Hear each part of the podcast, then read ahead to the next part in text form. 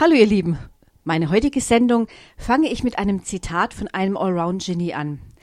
Dieses Allround-Genie ist Aristoteles.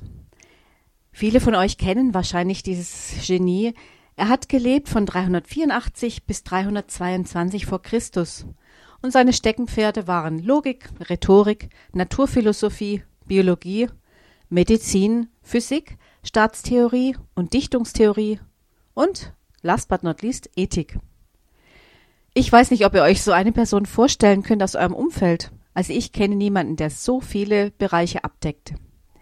Auf jeden Fall. Aristoteles gab Folgendes von sich. Das Ganze ist mehr als die Summe seiner Teile. Nochmal, das Ganze ist mehr als die Summe seiner Teile. Ich kann mir gut vorstellen, dass er diesen Satz nicht nur aus der Rhetorik oder der Logik abgeleitet hat, sondern auch aus seinen naturwissenschaftlichen Forschungen. Doch was hat dieser Satz mit uns heute zu tun? Und speziell mit uns als Leib Christi?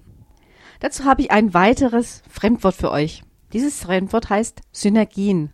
Synergie wird beschrieben als Zusammenwirken von Lebewesen, Stoffen oder Kräften im Sinne von sich gegenseitig fördern bzw. einen daraus resultierenden gemeinsamen Nutzen. Doch was hat das mit uns zu tun? Wir finden Synergien im Alltag an ganz unterschiedlichen Stellen. Ein ganz besonderes Beispiel sind die Coworking Spaces. Das sind einfach Häuser mit verschiedenen Büroräumen, die von verschiedenen Einrichtungen genutzt werden können.